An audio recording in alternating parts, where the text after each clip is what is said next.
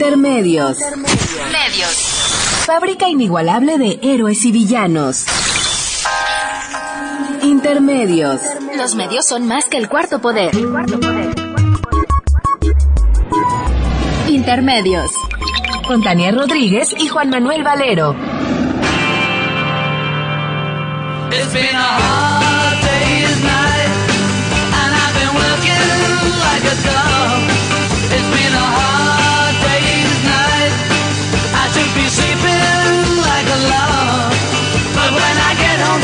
How about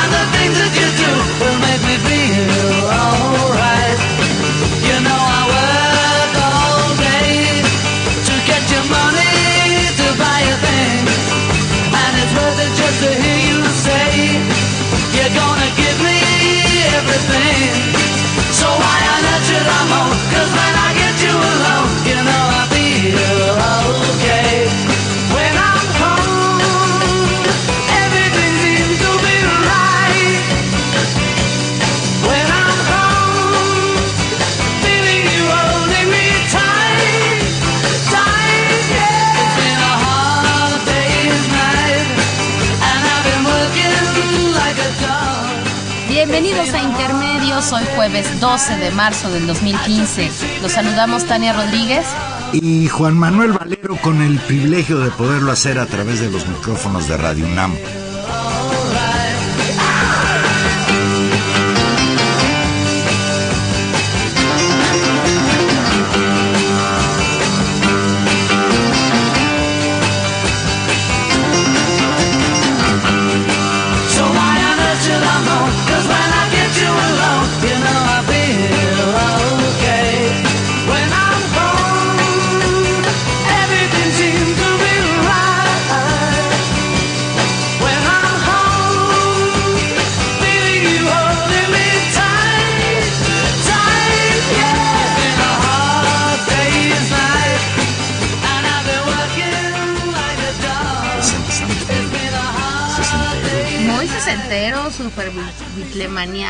Con este clásico A Hard Day's Night. Según nuestro productor que nos acompaña esta noche en cabina. Hola Gil. Hola, ¿qué tal? Estamos aquí. Ya saben, soy el que contesta los teléfonos. Muy bien. Y que esta rola es del 64, dices. 64. Muy bien. La noche de un día difícil. Pues sí. Hoy, hoy yo confieso que va a ser un día, una noche difícil para mí y luego lo voy a explicar por qué. Pues este es un programa en vivo, llámenos 5536 8989, Lada sin costo 01850 52 688. Pues Tania Gilberto, en solo 10 días Enrique Peña Nieto nos ha hecho vivir una pesadilla. La semana pasada con la complicidad del Senado, impuso a la señora Areli Montes como Procuradora General de la República y el martes pasado, 83 senadores desestimaron 50 mil firmas de rechazo y cumpliendo con el capricho de Peña Nieto, convirtieron al policía Eduardo Medina Mora en ministro de la Suprema Corte de Justicia de la Nación. Y ayer, ayer hubo una confrontación entre la periodista Carmen Aristegui y los dueños de la empresa donde pasa su noticiario, MBS. Una disputa, ahorita platicaremos sobre ella, pero que nos hace sentir, al menos a mí me hace sentir, que viene una nueva embestida contra Carmen Aristegui. Se especula que Enrique Peña Nieto se va a vengar de que fue ese medio el que nos informó, el que difundió sobre el conflicto de interés en torno a la manera en que el presidente, su esposa, el secretario de Hacienda Luis Videgaray obtienen sus residencias, extorsionando literalmente a los empresarios a los que les dan contratos jugosísimos, como es el caso del grupo IGA. MBS acusó ayer miércoles a Carmen Aristegui de abuso de confianza en desplegados publicados en diarios y en los propios espacios de la barra comercial del mismo noticiario de Aristegui. El motivo, participar con la marca Noticias MBS en una alianza de medios para lanzar la plataforma digital México Leaks sin la autorización expresa de los propietarios. Luego de la campaña durante todo el día, MBS sacó al final un nuevo desplegado en el que trató de matizar su posición. México Leaks no es el problema. Lo que es inaceptable es que Aristegui haya usado la marca MBS. Y reiteraron el que algunos de nuestros colaboradores comprometan y dispongan de recursos y marcas de las empresas para realizar alianzas sin conocimiento y la autorización de esta administración, esto es inaceptable. Más aún, advirtió, las alianzas estratégicas de MBS Radio las decide la administración de la empresa, no sus conductores o colaboradores. El problema obedece y se limita a la disposición indebida de recursos, marcas y facultades de la empresa, nada más, pero nada menos, sentenció. Pues segunda, segundo round entre Aristegui y, y MBS, radio en este caso. ¿Cómo la ven? Bueno, este es un antecedente que tenemos muy fresco de 2011, donde vemos qué es, qué es lo que estaba sucediendo con, con el asunto del famoso borrachazo que le hacían a Felipe Calderón. A que, que preguntó Carmen sobre que sería cierto esto que se manejaba en muchos Aquello de la manta de Fernández Noroña. Claro, de cómo era la... ¿Qué decía la manta? Algo así como... Incriminaba a Felipe Calderón como un dipsómano que tenía problemas de alcoholismo severo y básicamente mencionaba que, que el Estado Mayor tenía conocimiento y que tenía que hacer públicos los eh, el expediente médico del presidente del entonces presidente. Y entonces el solo hecho de que Carmen en su noticiario preguntara al respecto, pues representó para Multivisión, no sé, no me acuerdo qué, qué esgrimió para sacar del aire a Aristegui en ese momento. Yo mucho tenía que ver la presión que, que existía en contexto. Vamos, la ecuación no iba muy pegada, iba muy pegada más bien, con el hecho de que por esas fechas estaba venciendo la concesión de la banda de 2.5 gigas Por la que transmitía... Exactamente. Multivisión. Con la que se transmitía Multivisión. Y es exactamente bajo esa- ese- esas circunstancias donde sucede este asunto con, con la famosa llamada de Javier Corral, digo, de Javier eh, Lozano. Lozano. Entonces, eh, secretario Ah, de Trabajo. protestando. sí. Protestando, ¿no? Y exigiéndole a Joaquín Vargas que renunciara a Carmen Aristegui. por esta idea de falta de respeto al, al presidente. Y es, ahora, recordemos que justamente esa, esa salida de Carmen Aristegui del aire en MBS generó una, o o esta tensión, una movilización, pues digamos, ciudadana y de las audiencias en favor de la conductora y eso en buena medida contribuyó a restablecer, digamos, la normalización del noticiero, si no mal recuerdo. Es, Pues, hablando de renuncias, hoy el grupo MBS anunció el despido de los responsables de la investigación de la Casa Blanca de la familia presidencial y del reportaje sobre Cuauhtémoc Gutiérrez de la Torre, el llamado príncipe de la basura, líder priista que operaba desde la sede de ese partido en el Distrito Federal, una red de prostitución. Al término del noticiero matutino, fueron despedidos Daniel Lizárraga, coordinador de la unidad de investigación del equipo de Aristegui, junto con el reportero Irving Huerta. Carmen Aristegui, cabeza del noticiero matutino mejor posicionado del país, mantenía este mediodía negociaciones con abogados para determinar los pasos a seguir. Hoy por la mañana, de hecho en el noticiero, Aristegui al pronunciarse al respecto, hay que decir lo que pasó en varios momentos de, de la transmisión de hoy del noticiero, este Sí. realmente chocante spot de posición en MBS, donde hablaba así, además de todo. MBS, ¿no? Mex- Mexico, Mexico Leaks, decían en su chocante eh, spot, ¿no? Digo, la verdad. Eh, pasó en varias ocasiones y ya hacia el final del noticiero Aristegui señaló, y la cito textual, dice, seguimos haciendo nuestro trabajo. Si alguien quiere crear un pleito artificial, aquí no cuenten con nosotros. Nosotros apostamos porque este espacio se mantenga abierto, libre, independiente y haciendo periodismo para la audiencia. Eh, Aristegui continuó su explicación diciendo que este tema evidentemente tendrá que esclarecerse en algún momento. Nosotros seguimos con las preguntas abiertas ya formuladas y haciendo nuestro trabajo esta mañana.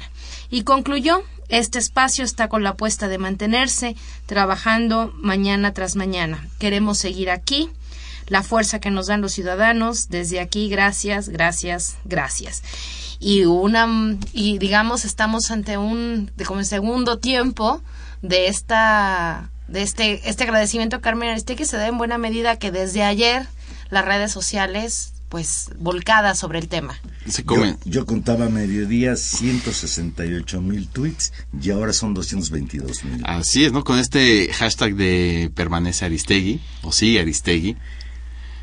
Queremos, ¿no? ¿Cómo Quere- dice? En defensa En de defensa de Aristegui, Eh, en defensa que de hecho Aristegui lo comenzó Fabricio Mejía eh, alrededor de, de la, de la mañana después de que empezaron a salir estos spots.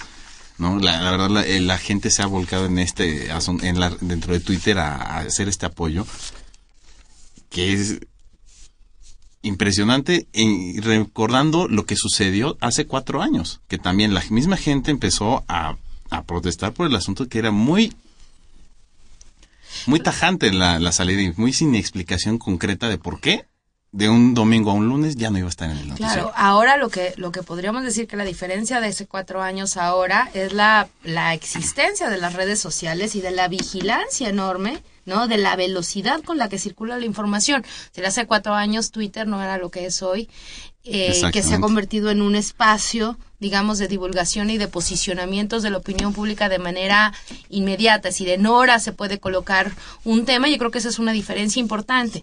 La otra diferencia, y habrá que, y habrá que matizarlo así, pues es también el signo el signo del gobierno. Es decir, estábamos ante, eh, en la vez pasada, el, el gobierno de Felipe Calderón, ¿no? Que Más se- obvio. que se caracterizaba por una cosa como muy irascible, ¿no? Muy reactiva. Y vamos a ver en este caso cómo muy, muy de funciona. alcohólico. No, bueno, no sé. Dejémoslo en irascible, muy, dejémoslo en reactivo. Mala copa. Dejémoslo en reactivo. Eh, ah, bueno, con ustedes no se puede. Este, dejémoslo en reactivo y pensemos eh, en, en la reacción mucho más, eh, también tal vez mucho más contenida, pero al mismo tiempo tal vez mucho más potente que significa todos los hilos que significa el gobierno de Peña Nieto sumado a esta alianza pues total que tiene Peña Nieto con Televisa y en contraparte a esta especie de guerra declarada entre, Aris- entre la conductora y Televisa. Entonces yo creo que el escenario efectivamente es muy complicado en estas horas Sí. para, para el noticiero Tú de tienes razón en que quizás hoy la presión de, de, de las llamadas redes sociales de la protesta pública, tengo entendido que incluso hoy a las seis de la tarde hubo una manifestación ahí enfrente de las instalaciones de MBS que están ahí en Mariano Escobedo. Exactamente. Sí, y pero otro elemento que es diferente y Tania ya lo insinuaba. En 2011 la causa del, del diferendo entre MBS y Carmen Aristegui era Calderón Así es. y sus supuestos vicios. En este caso, Peña Nieto no aparece en escena. Parece una cuestión interna de la empresa y la periodista. Pero es muy sintomático que hoy la primera resolución, más allá de sus desplegados que toma MBS, es despedir precisamente a los reporteros que hicieron la investigación sobre la llamada Casa Blanca y a los reporteros que hicieron la investigación sobre el otro gran escándalo del PRI que ha mantenido Aristegui como investigación casi exclusiva, ¿sí?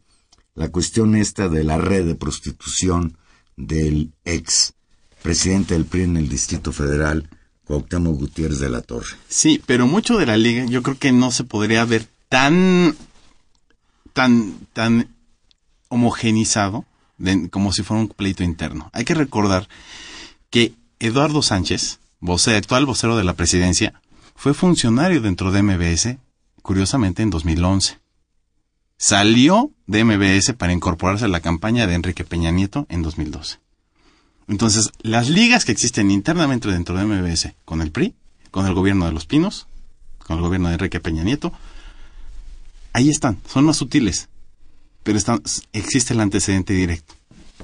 Sí, yo, yo estoy de acuerdo contigo. Es decir, va a ser difícil probarlo, pero evidentemente Existe la liga. que me parece muy pequeña la controversia esta de que si Carmen Aristegui habló de, de Mexican Leaks, incluyendo a MBS o no lo hizo. A lo mejor se le escapó, no sé. Pero no creo que esa sea una razón para una respuesta tan airada. Es decir, a menos de 24 horas, yo siento que aquí ya como que este fue el pretexto que necesitaban para intentar sacar del aire a Carmen Aristegui. Y digo que lo intentaron porque hoy Carmen se fue diciendo yo quiero seguir aquí y pues ya veremos mañana al filo de las seis de la mañana qué sucede. Lo vamos a saber, por cierto, desde las cinco y media de la mañana porque repetían a las cinco y media de la mañana por MBS la entrevista que hacen las noches Carmen a las 10 de la noche en CNN. A las cinco y media de la mañana nos vamos a enterar, pero sí sería gravísimo. Sería verdaderamente un retroceso muy grande. Ahora podríamos decir que Peña Nieto no solo tiene una Procuradora General de la República a modo, un nuevo ministro de la Corte amiguísimo, y que desde luego se especula que pronto será el presidente de la, de la Suprema Corte de eh, Justicia de la Nación. Y bueno, pues con todos los medios a su favor y golpeando a los que no están a su favor, sí, es un golpe no a Carmen Aristegui, a la libertad de expresión, a la audiencia. Cuando yo leo en Twitter la cantidad de mensajes de apoyo a Carmen Aristegui, pues siento que el, que el auditorio lo que está es temerosísimo de quedarse sin ese sin ese oasis de, Por- info- de- porque ya de perdimos información veraz. Ya perdimos uno. ¿Qué pasó con Gutiérrez Vivo? Que Fox lo destrozó como pudo. Sí fue también terrible la, la Y era un personaje con, con mucha fuerza. Yo eh, estoy de acuerdo en que la lo desproporcionado de la respuesta de MBS en términos de golpear a un activo de su propia empresa, porque Carmen Aristegui, sin lugar a dudas, si, o sea, si se pregunta Grupo MBS de su problema de marca, pues la marca Aristegui es una marca que da legitimidad, que da fuerza Y es un activo. y que da recursos a, Mira, hay- a MBS. hay un dato. Golpear a su propio, digamos... ¿Cuántos a- seguidores crees que tiene Aristegui Online? Tres y medio millones. ¿Cuántos seguidores crees que tiene MBS Noticias? 800 mil. Eso es un buen dato de quién es la marca. Si a, En- si a- si a marcas nos vamos. Claro, pues. en, en, en términos de eso. Entonces, bueno, solamente se puede entender esta desproporción en la medida del reclamo de alguien más y de un reclamo que no ha sido público y que así que pasa por otro lado. Digamos, yo creo que ahí es donde uno puede sospechar que efectivamente hay presión de otro lado hacia la hacia los dueños de MS y hacia Barcas con respecto a eso. Yo creo, y ahí, digamos, comparto el diagnóstico. Pero quiero, qui- quisiera sumar algo más que no se nos debe ir eh, ir del análisis, porque me parece que finalmente es lo estructural, creo que hasta lo más importante. ¿Qué es lo que está en juego en este momento con respecto a Aristegui? Yo lo que creo que es justamente esta innovación que había sido muy fuerte, que había sido una jugada en función, creo que incluso de una evolución y de una maduración del propio trabajo periodístico de Carmen y del equipo que representa, incluso yo diría una evolución hasta generacional de una manera de hacer periodismo, que tiene que ser, que es la constitución de esta unidad de investigación, que es una especie efectivamente de trabajo de vigilancia que va más allá simplemente de reportar lo que la nota viene dada, sino construir, un- construir agenda. Es decir, lo que estaba logrando la unidad de investigación del equipo de era poner agenda.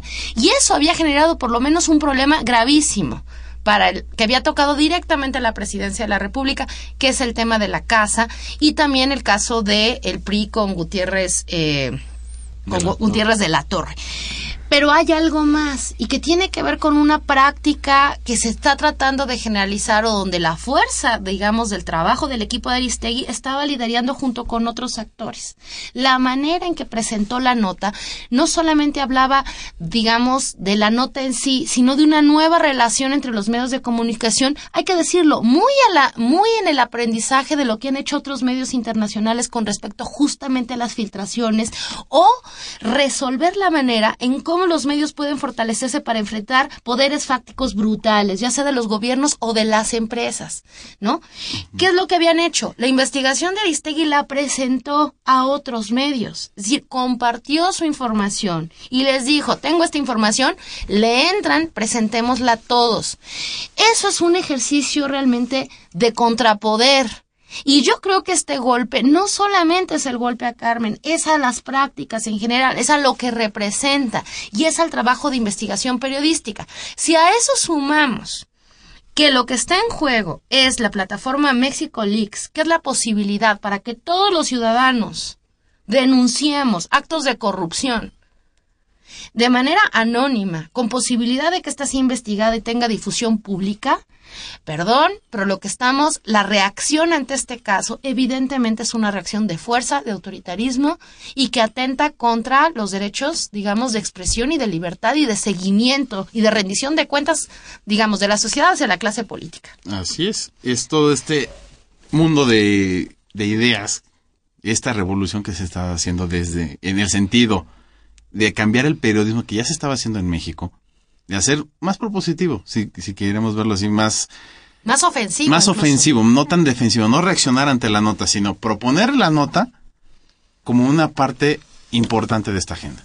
Bueno, y tan, tan propuso la agenda que quizás junto con los hechos de Iguala del 26 de septiembre, la desaparición de los estudiantes de Ayotzinapa, el asunto de la corrupción, del conflicto de intereses en torno a las casas, a, las residencias, se ha convertido en el talón de Aquiles del actual gobierno.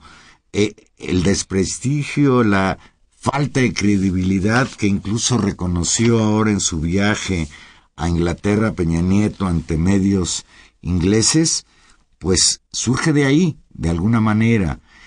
Así es que no es difícil entender como un hecho de venganza, de venganza de un gobierno, de un régimen autoritario. Y soberbio. Y soberbio.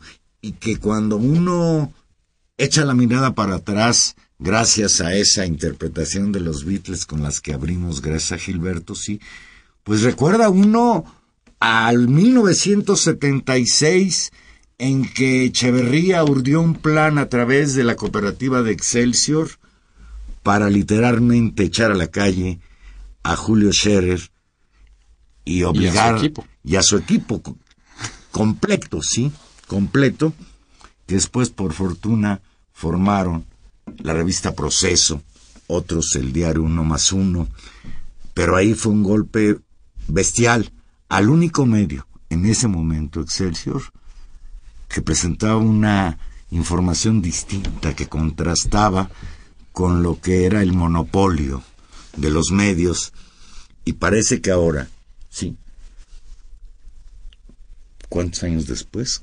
Casi 50 años después, regresamos a episodios de un autoritarismo verdaderamente insoportable. Y desde luego lo decía bien Tania, Hoy la respuesta social será diferente seguramente al apoyo que tuvo, que sí tuvo Scherer en 76, pero creo que hoy Aristegui tendrá mucho más apoyo. Al menos eso creo. Gracias a las redes sociales, la gente se interconecta más para comunicar este tipo de descontento. La gente está un poco más molesta y eso creo que se está demostrando en, en las encuestas incluso de opinión donde se está viendo que la gente no está tirando para ninguno de los partidos. Claro, y, digamos, y, la posibilidad de, de, que haya medios de expresión que no están todavía bajo el control, digamos, hegemónico. Ahora, hay que decirlo, que así sean 250 mil tweets, ¿no? Sigue siendo poco en función del contexto nacional. Sin embargo, sí es la opinión pública eh, qué cuenta. Ahora, lo que, lo que vamos a tener que, que ver en las próximas horas, ¿no? Es, eh, digamos que esas expresiones de, de, de repudio, de construcción de opinión pública, a veces cuando son temas muy definitivos no se toman en cuenta y estamos frente al caso evidente, por ejemplo, del nombramiento de Medina Mora, donde se pronuncia, digamos, importantes sectores de la sociedad civil en contra y no importa. Y además se, se pronuncian con argumentos, o sea, presentando argumentos porque el señor no era apto para ser ministro de la Suprema Corte de Justicia. Y, y cuando Pero ya estamos, lo es. y cuando estamos hablando incluso de instituciones públicas, donde, digamos, todavía hay mayor obligación en términos de la rendición de cuentas. Es decir, es mucho más difícil rendirle cuentas a la familia Vargas de por qué corrió a Daniel Izárraga, porque efectivamente su, digamos, la ley, pues se lo permite. Ah, pues claro, es su dinero, es- su empresa, son sus contratos decir, y sí. lo y lo puede hacer. Entonces, lo que, lo que está en juego creo que es mucho. Y, y creo, Juan Manuel Gilberto, que también tendremos que ver en las próximas horas, que es algo que es, es lamentable, el comportamiento no solamente, digamos, de la sociedad civil que le estamos viendo, sino de los propios medios de comunicación. Y había sido lamentable el comportamiento de buena parte, digamos, de los medios establecidos en términos al, al repudio, al, al, al maltrato incluso que hay contra eh, el espacio de Carmen Aristegui. Vamos a ver cómo se reacciona ante eso, eh, porque creo que efectivamente lo que está en juego también no solamente es la credibilidad de la conductora, sino de veras nuevas formas de hacer periodismo que en este país hacen mucha falta, que es hacer investigación, proponer agenda y efectivamente comportarse como un poder que exige cuentas. Y eso muy pocos medios lo están haciendo y los medios establecidos no lo hacen. Y creo que el golpe más fuerte puede ser justamente frente a esta tentativa. Y ahí habría que ver las reacciones. Pues vamos a ver qué sucede. Ah. Pero el panorama es negro. El panorama es negro para la libertad de información, para la libertad de expresión, garantías mínimas de un sistema que presume llamarse democrático. Gracias, Gilberto. Y ahora No, pues sí, este, atender las llamadas Ahora sí. de- del público. Si me quieren seguir oyendo en el teléfono, por favor. Eso, sí, muchas Gracias. Pero ahora nada. queríamos hablar con, con Llámenos, den- denos su opinión sobre esto que está que pasando con Gilberto. con Carmen Aristegui. ¿Qué opina usted de que finalmente ya Medina Mora es nuevo ministro de la Suprema Corte de Justicia? 5536-8989, la sin costo 01850-52-688. Vamos a una pausa y aquí regresamos.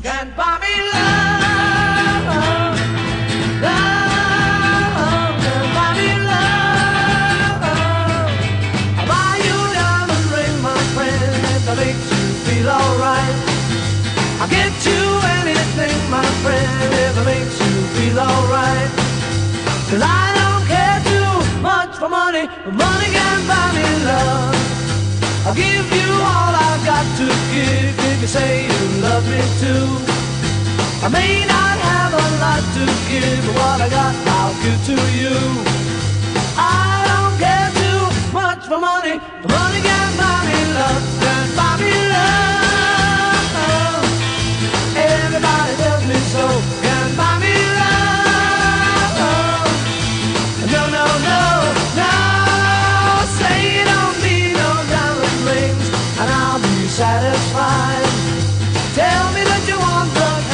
thing that money just can't buy.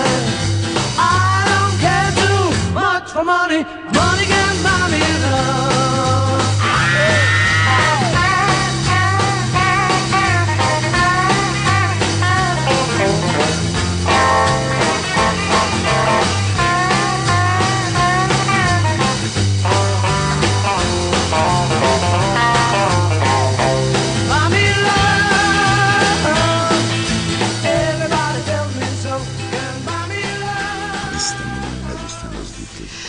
Bueno, muchas gracias por darles la oportunidad a estos muchachos, Valero. Pues el otro, el otro tema que de alguna manera está concatenado, el martes tal como lo temíamos, Eduardo Medina Mora fue nombrado ministro de la Suprema Corte de Justicia con 83 votos a favor y 52 mil firmas en contra. Los senadores del PRI, del, del PAN, del Partido Verde, etcétera, eh, ganaron la, la votación. Se habla de que algunos senadores del Perderé estuvieron ausentes para garantizar que pudiera alcanzar el, el ¿cuánto se necesita el 75% para, pues ya Medina Mora es el nuevo ministro. ¿Cómo ves? No, pues terrible, terrible porque había sido impugnada la, la candidatura de Medina Mora por, por distintas vías y por distintas razones. No solo, digamos, por su cercanía con el Ejecutivo y por su propia conducta como funcionario público. Yo creo que esos dos elementos no habían sido simplemente una cosa de percepción subjetiva con respecto a eh, la presunta cercanía con, con el presidente, que ya de por sí es grave digamos, con respecto a una importante labor de la Corte que tiene que ver justamente con la supuesta división de poderes y con el equilibrio que hay ahí en términos de equilibrar las acciones del Ejecutivo y donde la Corte es un elemento sustantivo. Entonces ahí hay un, un, un, un grave error en términos de las acusaciones, acusándolo efectivamente de una cercanía total, no solamente con el, con el presidente, pero después también están los actos, los actos de, de Medina Mora. Y ahí recordemos algunos elementos de su trayectoria política. Eh, hay una cosa que es una joya. Tan solo cinco días antes de que abandonara la titularidad de la Procuraduría General de la República, que ocupó durante algunos años, este señor dejó sin efecto el aseguramiento de las cuentas de, Raúl Salinas de Gortari, que presuntamente pertenecían a la denominada partida secreta, y le reg- regresó a Raúl Salinas sus 73 millones de dólares.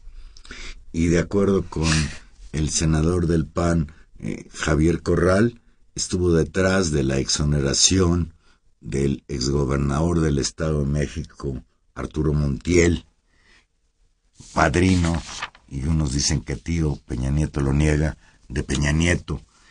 Y, y desde luego, bueno, pues el hecho fundamental, su participación directa, su complicidad con este operativo criminal de el gobierno de los Estados Unidos llamado Rápido y Furioso de introducir armas a México a través de grupos criminales, supuestamente para que, siguiendo la pista de las armas, dar con los narcotraficantes, lo cual es verdaderamente algo atroz. Exacto, digamos, entonces habla de una pauta de comportamiento de un personaje que además ha ocupado cargos, digamos, pues eso, en la procuración de justicia, pero desde el lado sirviendo, Policiaco. digamos, al ejecutivo y que no ha hecho una trayectoria en el ámbito judicial, lo cual tiene una importancia y no y no quiero decir que a fuerza los jueces tengan que ser casi pertenecer a un estamento o una cosa así, ¿no? O sea, que tengan que haber necesariamente hecho una trayectoria dentro del Poder Judicial. Pero sí hay un elemento que es importante de cuáles son las relaciones y cuáles son, digamos, los apoyos políticos que se reciben en una trayectoria política ligada al Ejecutivo frente a trayectorias que tienen que ver, digamos, con, con los otros poderes a que cuando se forma parte del Poder Judicial se tienen que evaluar y se tienen que juzgar y se tienen que sopesar y se tienen incluso que echar para atrás.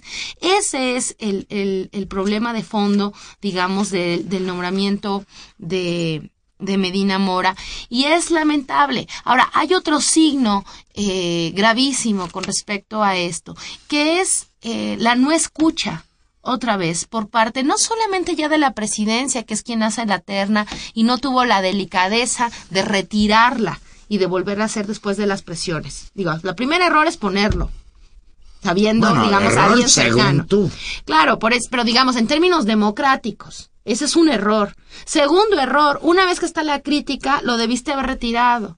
Te- pero el tercero, y es el peor, y el que involucra aún al otro, al otro poder, es que el legislativo no se haya comportado a la altura y que el Senado funcione como legitimador del interés de la presidencia. para afectar al tercer poder que queda alineado con un, digamos, actor ligado a la presidencia. Entonces, se compromete la estructura de, del Estado mexicano de los equilibrios teóricamente que hay. Y yo creo que eso es, es muy grave porque termina de, de erosionar la, la, legitimidad que hay sobre las instituciones. Es decir, es, una evidencia más de su quiebre y de su desgaste. Por ahí eh, también Javier Corral, senador panista, que votó en contra de la candidatura de este señor, señaló que además lo que es muy grave es que nuevamente y esto sucede cuando se eligen autoridades electorales y cuando se eligen eh, otro tipo de, de, de, representantes de instituciones supuestamente autónomas, que es la cuota de los partidos la que define. En este caso, dicen que el PRI pudo convencer al PAN de apoyar la candidatura de Eduardo Medina Mora, porque el PRI le prometió que ahora que el año que entra haya dos cambios más en la, en, la Corte, uno va a ser para ellos y otro para el PRI. De donde, bueno, pues esta es la manera de hacer política, es a través de las cuotas. Claro, pero donde hay una cosa perversa, porque uno podría decir, se puede entender las cuotas en términos de equipos de gobierno que están en competencia, incluso la teoría más liberal de la democracia parte de eso. Todos estos estarían interesados en tener el gobierno y entonces se van a cuidar y se van a denunciar mutuamente. Ese es el incentivo teóricamente que hay en la competencia entre distintos partidos, incluso te digo en la versión más liberal de la democracia. Lo que aquí hay es una perversión porque lo que hay es una especie de acuerdo de, reproducción de estos grupos en términos de clase política. Y pareciera que no importa tanto ganar sino reproducirse. Y ahí el comportamiento del PAN y hay que decirlo abiertamente, vuelve a ser eh, contradictorio con cualquier principio democrático. Es decir, juegan a la cuota, como tú dices, en lugar de jugar a la, a la denuncia, a la competencia real por el poder y por construir un proyecto alterno. Eso es lo que resulta eh, patético y desconcertante, digamos, en la, en la democracia mexicana. Y quisiera poner un ejemplo, Juan Manuel. Hay dos ejemplos en este momento en América Latina donde las donde la construcción de la justicia es un equilibrio frente a los ejecutivos. El hijo de la Bachelet. Por un lado, el, eh, la presidenta el hijo de la presidenta Bachelet acusado de un negocio de tráfico de influencias, digamos, y, y de negocio, donde va a ser juzgado y donde se consolida una especie de fiscalía y de revisión anticorrupción, donde el hijo de la presidenta es investigado. Podríamos recordar incluso el caso en España, donde la infanta y su marido son, eh, son investigados e incluso cuesta el recambio inmediato del, de los reyes y de la monarquía frente al brutal desgaste que viven en la opinión pública española. Y el caso de Brasil, donde las, la investigación por corrupción en Petrobras alcanza a la propia oficina de la presidenta de la República y donde están a cuenta todos los funcionarios públicos.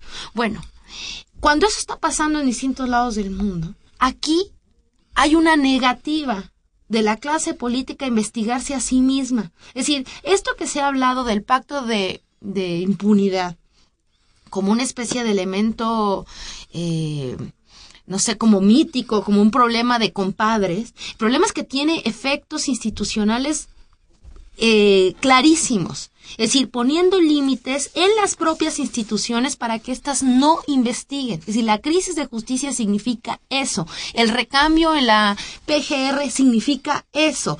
Los límites a la, a la ley de transparencia significan eso. La, callar a Carmen Aristegui significa eso.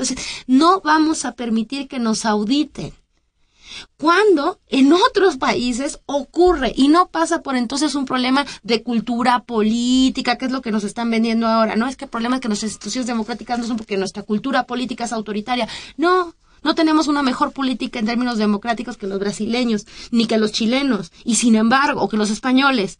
Es un problema de instituciones y la presión social está. El problema es que sí hay una negativa con esta clase política que ha decidido no rendir cuentas. Legisladores especialistas en derecho y al menos 20.000 firmantes de una petición formal entregada al Senado repudiaron la inclusión de Eduardo Medina Mora en la terna de la cual sa- saldría el próximo ministro de la Suprema Corte de Justicia. Esta carta la entregaron antes de la votación y obviamente no les hicieron absolutamente ningún caso. Coinciden en que además de su cuestionada trayectoria y sus nexos con Televisa, su imposición por parte de Peña Nieto acabará de trastocar el ya de por sí frágil equilibrio de poderes en el país. De acuerdo con el constitucionalista, el doctor Raúl Carrancay Rivas, la terna de Enrique Peña Nieto, leo textual, tiene una clarísima dedicatoria y sería ingenuo suponer que de resultar electo Medina Mora vaya a poder cortar el cordón umbilical con el Ejecutivo. Esto que tú decías, ¿sí? Entonces no hay fiscal, no hay procurador y no hay corte que juzgue, pues entonces tenemos realmente un problema institucional serio, ¿no? pues estamos viviendo épocas muy, muy aseagas de reestructuración del autoritarismo priista. Este es el nuevo PRI que nos prometieron que está cumpliendo al pie de la letra, es decir, su misión histórica, recuperar el poder para seguir robando, para seguir haciendo negocios que solo los benefician a ellos y para no tener controles. Pongo a mis amigos al frente de la Procuraduría General de la República, pongo ministros de la Suprema Corte a modo para que si algún día llegase un caso en que se me quiera investigar, pues la Suprema Corte de Justicia de la Nación se encargue de defenderme. Lo cual es atroz. Es, es una democracia de cuates. No, y, y para ejemplos, Valero, de, de ausencia de justicia y de politización de la de las pues de las determinaciones de los jueces para muestra el botón de la semana, ¿no? Que es la liberación y que bueno de Hipólito Mora y toda su gente, pero al mismo tiempo la liberación del grupo del americano en este episodio donde hubo, ustedes lo recordarán, 11 muertos en un enfrentamiento, ¿no? Y donde la, el juez determina que están libres todos. Es decir, que nadie es responsable primera, en, en primera instancia del enfrentamiento y que los muertos, pues miren, eh, hay como quiera, hay la decisión de liberarlos, de, de agarrar parejo y encerrarlos a todos y luego de agarrar parejo y liberarlos a todos en función mucho más de un calendario político y de decisiones políticas que de efectivamente un ejercicio de justicia y de restitución de las instituciones que si no mal recuerdo justamente habían sido la razón por la cual la federación había decidido intervenir nombrando el virrey este que nombró, este interventor, ¿no? Castillo, para restablecer el Estado de Derecho en Michoacán. Bueno, pues felicidades. Este, no hay El Estado propio- de Derecho en Michoacán. El, el propio Hipólito Mora, al salir de la cárcel, lejos de expresar alegría, señaló que le parecía absurdo, absurdo, que hubieran liberado al americano y al grupo que llegó con él a balacearlos, enfrentamiento en el que murió un hijo de Hipólito, y se refirió en palabras muy de Hipólito a este que tú le llamas el virrey como un perfecto hijo de la chingada. Porque eso es. No es posible verdaderamente que en este país, sí, se encarcele de manera injusta a un grupo de autodefensas de Michoacán que fueron agredidos, se encarcele al grupo agresor y ahora se les libere a todos. No sé, esto es México. Claro, y ahí, digamos, la, la desesperación de las palabras de, de Hipólito Mora, como, como tú lo dices, y pues la, lo incomprensible entonces de otro tipo de detenciones, donde eh, los argumentos son mucho más débiles, donde hay gente que sigue en la cárcel mucho más por razones políticas. Pensemos simplemente en el caso de... Eh, del señor Mireles, ¿no? Que está preso en una cárcel de máxima seguridad y también, por ejemplo, de Nestora Salgado, que también sigue presa justamente cuando se iba a arreglar la, la su liberación, la intervención de la señora Wallace y del señor Martí para exigir que no se le liberara porque había que defender el famoso Estado de Derecho. Lo que estamos viendo es un uso absolutamente político y a conveniencia de la norma. Y ahí es en donde estamos. Entonces, Y bueno, un- una nota que también es destacada es que por fin habrá nuevas cadenas de televisión, de televisión libre, de televisión gratuita. Esa es la buena noticia. La mala es que esas cadenas nuevas de televisión son para los mismos. El Pleno del Instituto Federal de Telecomunicaciones anunció ayer que los ganadores para la licitación de las dos cadenas de televisión digital abierta son Cadena 3 de Olegario Vázquez, los mismos de siempre. Este debe ser hijo porque este es Olegario Vázquez Aldir y el otro era Olegario Vázquez Raña, sí, dueños, dueños de del- mil cosas. entre ellas de Excelsior. Y de las y de los del grupo Ángeles, ¿cierto? Sí. Y el otro, pues, es el grupo Radiocentro de Francisco Aguirre. Que por cierto, ahí hay una cosa que hoy no vamos a discutir. No sé por qué a unos les costó la licitación más y a otros Pues menos. porque se ofrecieron. Eso es secundario, pero lo, lo- es decir, a mí me da gusto que vaya a haber nuevos competidores de Televisa y TV Azteca en esa televisión gratuita que le llega a todos los mexicanos. De lo que estoy seguro es que será más de lo mismo, porque en los medios que hoy, que hoy representan el señor Olegario Vázquez, Excelsior, o en Radio Centro, pues Que tú digas qué contenidos tan diferentes. Sí. Y además que yo ni siquiera creo que van a tener capacidad de producir todo lo que prometen al... Y bueno, la otra noticia es que tenemos que darle las gracias a Manlio Fabio Ay. Beltrones No. porque el martes iban a aprobar la ley del agua, la ley general de aguas, y por fortuna, por presión del partido, el trabajo del Movimiento Ciudadano de Morena y del PRD, el PRI retiró por momento, de momento la modificación a la ley general de aguas. Entonces le damos, ¿en serio le damos las gracias a Malde Fabio No, no. Valero? Era una ironía, porque el propio Manlio Fabio Beltrones, que anunció que se posponía, dijo, pero ya se va a aprobar.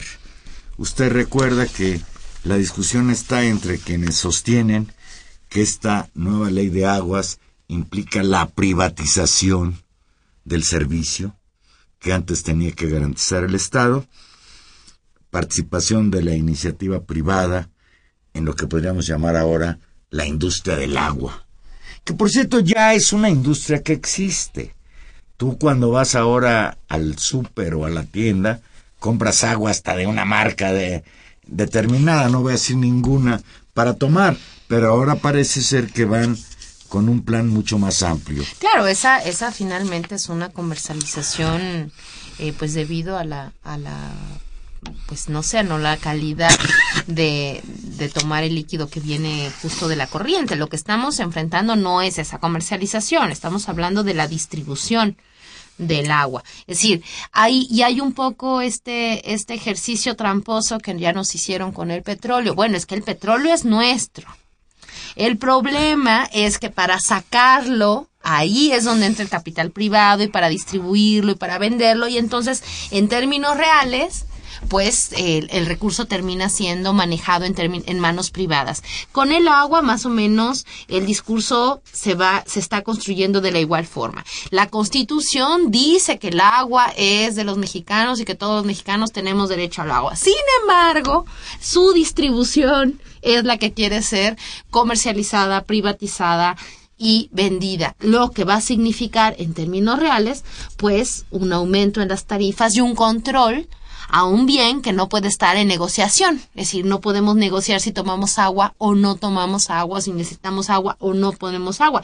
Y eso le da un poder enorme a estas empresas y hace pues que sean un bien público por el cual debemos eh, debemos vigilarlo socialmente, ¿no? Pues por hoy debemos sentirnos aliviados de que no, no, no se ha discutido y en su caso aprobado esta ley, pero la amenaza ahí está presente. Y por la manera en que ha venido actuando el gobierno actual, yo no tengo la menor duda de que contra viento y marea habrán de imponer esta nueva ley de aguas que le va a permitir a la iniciativa privada participar en la distribución de este servicio básico. Manuel Rosales de Tlalpan, ¿qué podíamos esperar del régimen prista si siempre han sido autoritarios, prepotentes, demagogos y mitómanos? No conocen la democracia, todos los priistas y expristas se manejan así. La solución está en Radio UNAM.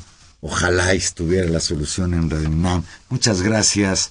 Manuel Rosales dice José Luis González. En el Zócalo ya no se debería alzar la bandera del país, mejor la del capitán Morgan, porque nuestras políticas son solo eso, unos piratas. Buena la imagen. Con todo respeto para los piratas. Pues que eran terribles, Valeria. Pero se exponían. No, bueno. Con, toda- cambio- con todas las armas del actúan imperio. con impunidad y sin exponerse. Fíjate que yo tenía muy buena imagen de los piratas, esta imagen romántica que tenemos, hasta que entendí un poco más de, de lo que habían hecho los piratas en un ilustrativo viaje a Campeche que tuve. Qué cosa terrible. Los No, piratas, no, no, pues eran horrendos. Manuel Munguía dice, mientras en España hay inflación negativa y la deflación es el motivo, en México siguen sirviéndose tras el parapeto de una reforma, siguen sacando el país. No es queja, es un reclamo o contra los enfermos del poder. Gracias, Manuel. Jesús Ríos dice, si los senadores de, Morena, Salazar, Delgado y Censores, pero no son, son de Morena, Sansores. Delgados de Morena ya no, ¿o sí? Sansores sí. Dice, si los senadores de Morena, Salazar, Delgado y Sanz hubieran votado contra Medina Mora, más de dos senadores periodistas, este nombramiento se advertía al presidente. Sin embargo, ¿cuánto les darían por no ir a la sesión? Bueno, no, no sé. No sé. va. No sé qué pensar. Nada más. O qué descuido, ¿no? Qué responsabilidad. Ernesto García, Azcapotzalco, apoyo completo para Carmen Aristegui. Lourdes de Cuauhtémoc, que estoy indignada por lo que le hacen a Carmen y a nosotros al querer acabar con la libertad de expresión. Es cierto, si dejara de salir al aire Carmen Aristegui, el daño sería más para nosotros, para su audiencia, que para ella. Imagina qué, qué vas a oír ahora en las mañanas. ¿A Broso?